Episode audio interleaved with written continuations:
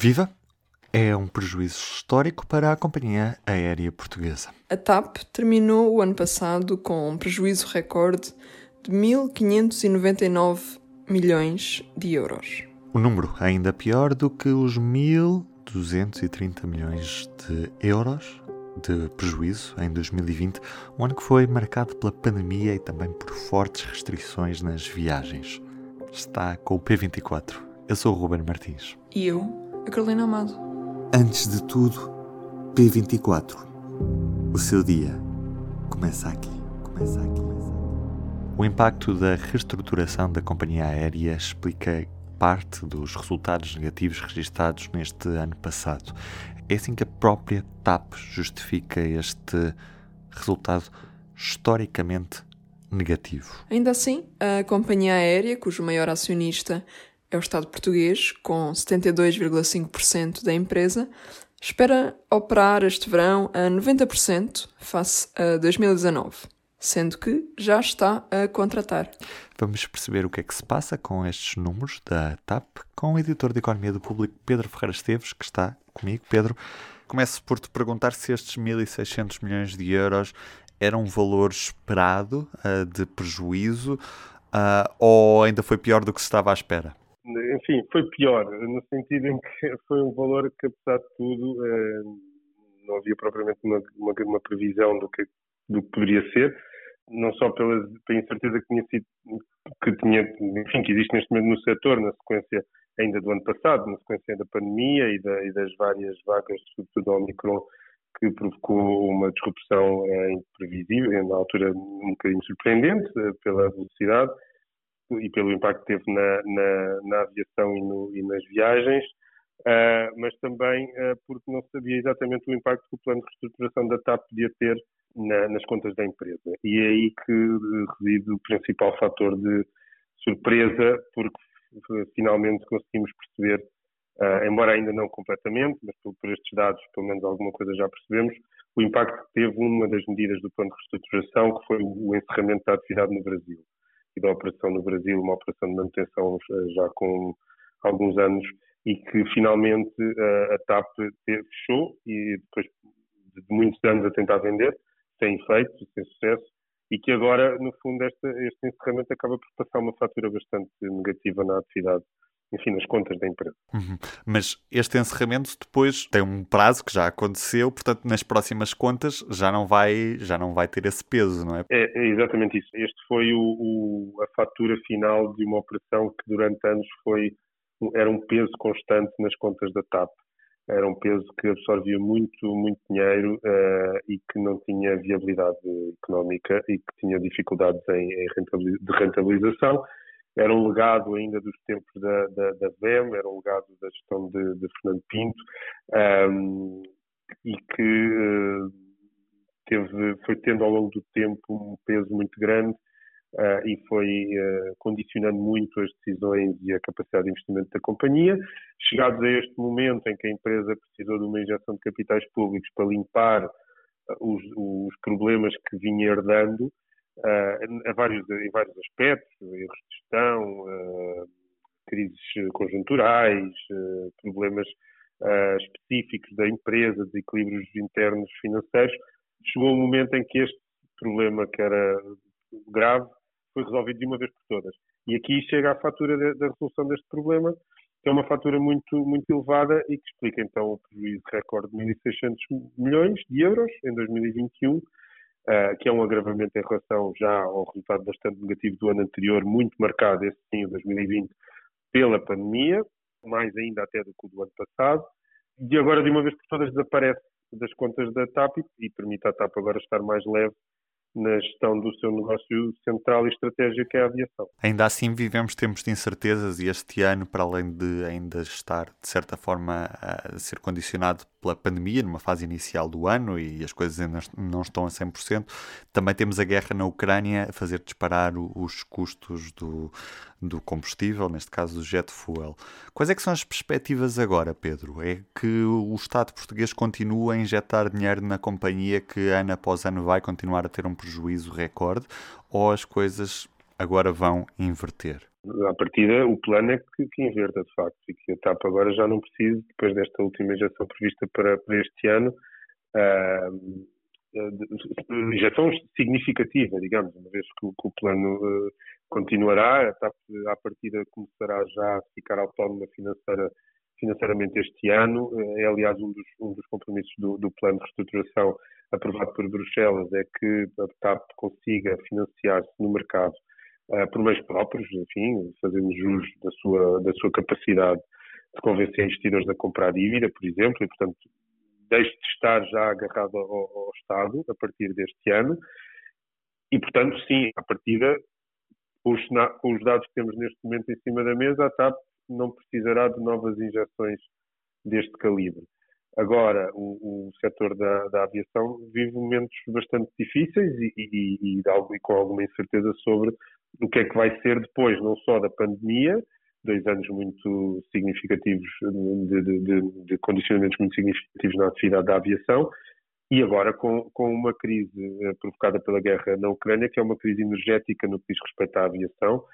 No caso da TAP, eh, os danos são um bocadinho mais limitados, porque não só a TAP não, não eram destinos que a TAP visitasse com muita frequência, portanto, no impacto do negócio, ao contrário de outras companhias aéreas, não vai ser direto. Uh, conflito da, da Ucrânia, mas uh, em termos de, e mesmo em termos de combustíveis, a, a, TAP usa, como todas as companhias aéreas, um mecanismo que é uma espécie de um mecanismo de proteção das oscilações do, do preço dos combustíveis e nesse caso a TAP não só um, ehm, esses mecanismos permitiram já no ano passado ter alguma cobertura da subida que já se verificava no ano passado, mesmo antes da guerra, dos combustíveis, uma cobertura face à subida dos combustíveis e não teve um impacto negativo, pelo contrário, até teve positivo, ligeiramente positivo.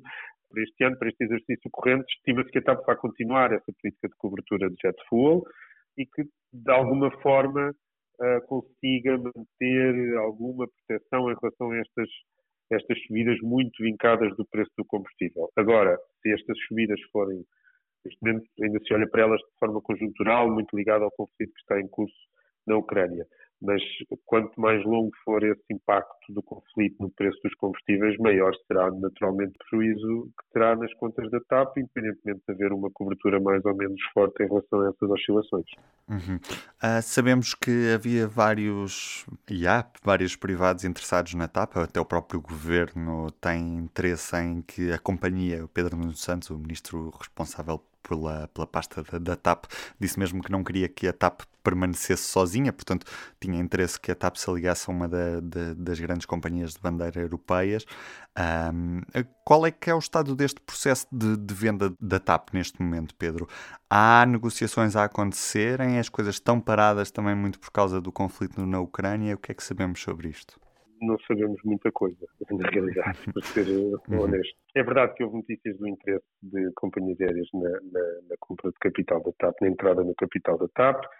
Essas informações nunca foram confirmadas oficialmente pelos interessados de forma taxativa, portanto, terá, terá havido algumas enfim, sondagens e terá havido alguma abertura para, para conversar e para negociar Uh, mas a realidade é que o processo uh, não, avançou, não, avançou, nos termos normais uh, processos desta natureza, não é? No fundo, com uma abertura de, de com um processo organizado de abertura de capital, com manifestações de interesse, o que não podia, aliás, não podia acontecer, tendo em conta que a TAP estava em pleno processo plano de reestruturação ainda por aprovar em Bruxelas, Uh, tendo em conta que, entretanto, uh, todo o setor da aviação estava afetado por uma pandemia uh, que mudou completamente, virou do avesso os, os, os, pressupostos económicos de todo o setor, de todas as potenciais interessadas na, na, na, na TAP, e também porque os interessados, e ninguém, na realidade, sabe que TAP é que vai